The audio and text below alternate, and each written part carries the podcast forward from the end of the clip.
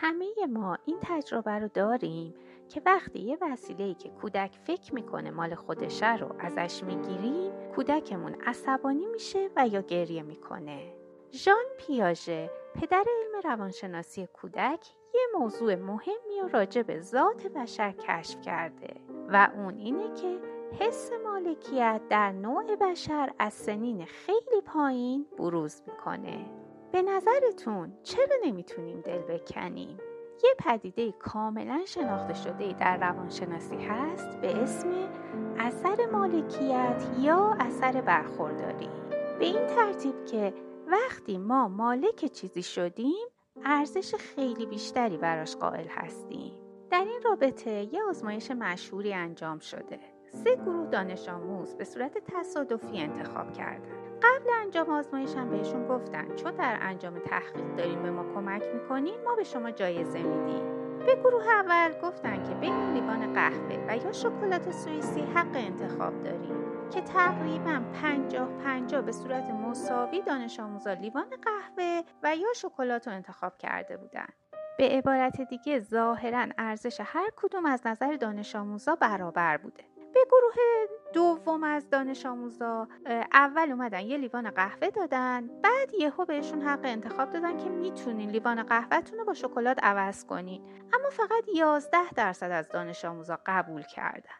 گروه سوم اول شکلات بهشون دادن بعد پیشنهاد تعویض شکلات رو با لیوان قهوه بهشون دادن. بازم بیشترشون حاضر نشدن شکلات رو با قهوه عوض کنن. نتیجه این آزمایش این بود که همیشه دانش آموزا اون جایزه که اول گرفته بودن براشون ارزشمندتر بود. بخشی از این مسئله مربوط میشه به اینکه ما با چیزهایی که مال خودمون می‌دونیم ارتباط احساسی برقرار می‌کنیم.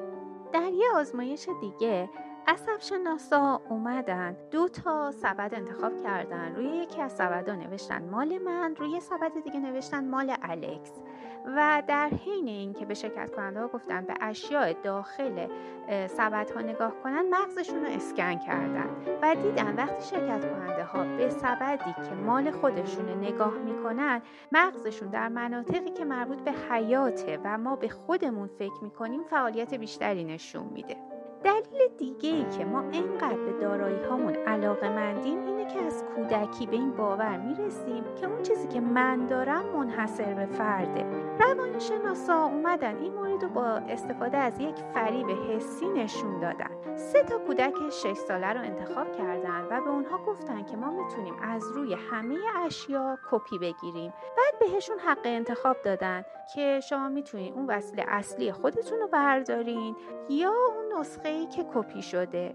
بیشتر بچه ها اون نسخه اصلیه رو انتخاب کردن. در واقع اونا میترسیدن که نسخه کپی رو با خودشون ببرن خونه. نکته جالب این که این طرز تفکر ما در مورد اشیا چیزی نیستش که اکتسابی باشه ولی با افزایش سن این حس قوی تر میشه. یه مورد جالب دیگه اینه که وقتی که اموال ستاره های مشهور رو برای حراج می‌ذارن قیمتی که براشون تعیین می‌کنن خیلی بالاست.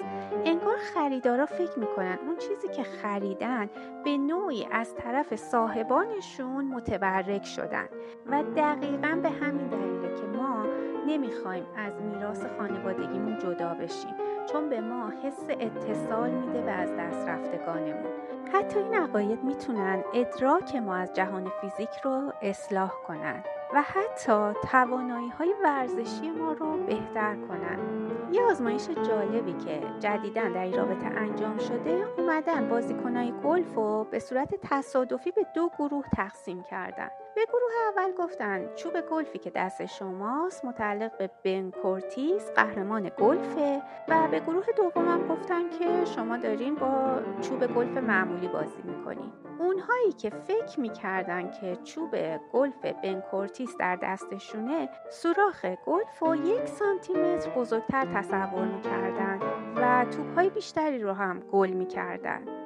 اگرچه که احساس مالکیت در اوان کودکی ظاهر میشه اما فرهنگ هم درش دخیله. برای مثال متوجه شدن که قبیله هادزا در شمال تانزانیا که از تمدن امروزی دور افتاده اثر مالکیت رو از خودشون بروز نمیدن. شاید علتش اینه که زندگی اونا در جامعه ای با شرایط برابره که در اون همه چیز مشترکه.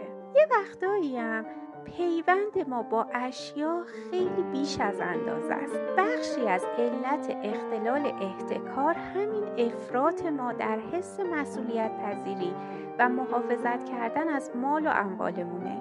به همین علته که افراد دچار اختلال احتکار هیچ چیز کهنه ای رو نمی‌تونن دور بندازن. اونچه که امروز نامعلومه اینه که چطور طبیعت رابطه ما با داشته هامون رو با اومدن فناوری های نوین تغییر میده. خیلی ها پیش بینی کردن که کتاب و موسیقی به شکل فیزیکی کاملا منسوخ میشه. اما حداقل فعلا زمانش به طور کامل نرسیده. در هر صورت بنابر اثر مالکیت همیشه این موضوع وجود داره که ما بخوایم یه شیعی رو در دستمون نگه داریم و بگیم که این مال منه.